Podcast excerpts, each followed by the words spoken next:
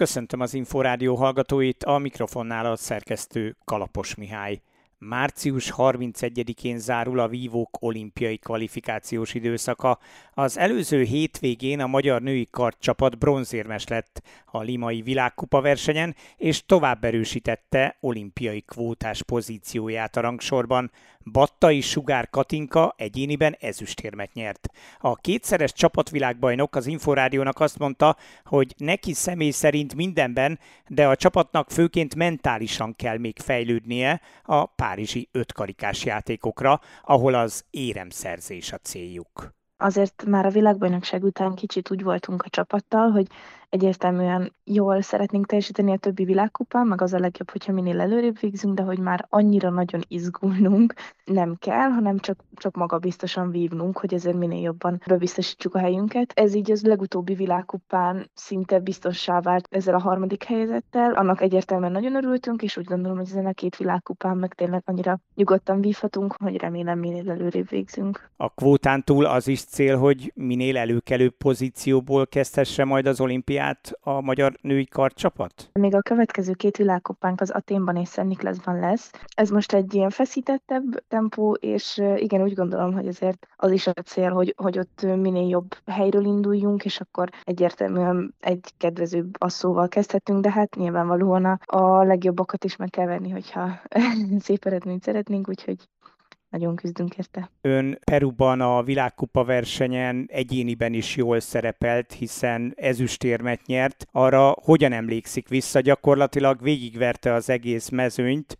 Volt itt ö, spanyol, amerikai, dél-koreai, vagy például tavalyi VB második görög és üzbég ellenfél is, aztán a döntőben viszont a négyszeres egyéni világbajnok ukrán ellenfele jobbnak bizonyult. Igen, körülbelül egy éve pont a témban nyertem meg az első ilyen felnőtt világkupámat, és akkor úgy gondolom, hogy azért kicsit a sikert az nehezebb volt feldolgozni, mert még felnőttben ilyen eredmény nem értem el, és annyira örültem annak, hogy Peruban is csak így a vívással tudtam foglalkozni, és egy ilyen remek eredmény is született belőle, de leginkább ez volt a pozitívum, hogy ott egyéniben is magabiztosan tudtam vívni. Hosszú verseny volt igazából, mert kimentünk ugye hamarabb az átállás miatt, de őszintén én nagyon élveztem, nagyon szuper volt, hogy átmentünk a nyárba tulajdonképpen, és egyéniben is, mint mondta, nagyon sok nemzettel vívhattam, és egyiknek a stílusa sem lepett meg, hanem a sajátomat tudtam tulajdonképpen így rájuk erőltetni. Nagyon szoros asszókat vívtam, volt két 14-es győzelmem is, és annak is külön örültem, hogy ezeket a 14-eseket most én fejeztem be, és nem pedig 14-re kaptam ki, úgyhogy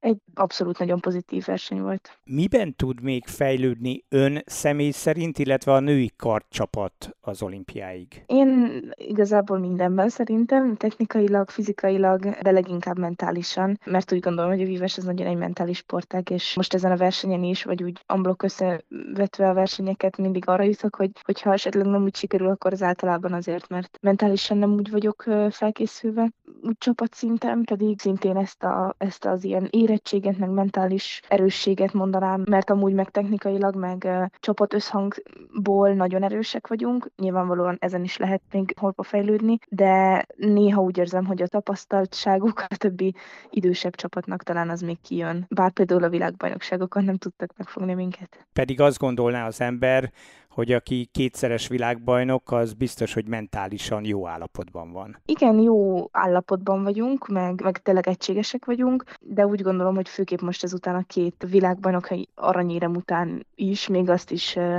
tulajdonképpen így fel kell dolgoznunk, hogy, hogy igazából mi mire is vagyunk képesek így csapatszinten, és hogy ez ne nyomás legyen rajtunk, úgyhogy igazából mentálisan mindig lehet fejlődni és készülni a vívásban egyértelműen. Az éremszerzés egyébként kimondható célként Párizsra? Én szerintem igen, mert azért a Tokiói olimpiára úgy mentünk ki, hogy az már alapból az nagyon nagy szám volt, hogy kijutottunk. Most is egyértelműen nagyon nagyon örülünk annak, hogy kijutunk, de, de azért most már így a két világbajnoki arany után szerintem mindenkikünk fejében ott van, hogy ezért örülnénk egy éremnek, de hogyha nem úgy van, akkor is tényleg még egy nagyon fiatal csapat vagyunk, úgyhogy egyértelműen egy nagyon fontos lépcső lesz. Az éremben benne van az aranyérem is, nem? Hát akár. Nagyon erős csapatok vannak, hogyha napunk van, és összhangban tudunk vívni, igazából bármi előfordulhat, én úgy gondolom. A kétszeres csapatvilágbajnok kardvívó Battai Sugár Katinkát hallották. A vívó percekkel legközelebb jövő hétfő délután, nem sokkal 3.44 után várjuk Önöket. Korábbi adásainkat megtalálják az Inforádió honlapján, az infostart.hu oldalon. Most köszönöm figyelmüket, Kalapos Mihályt hallották.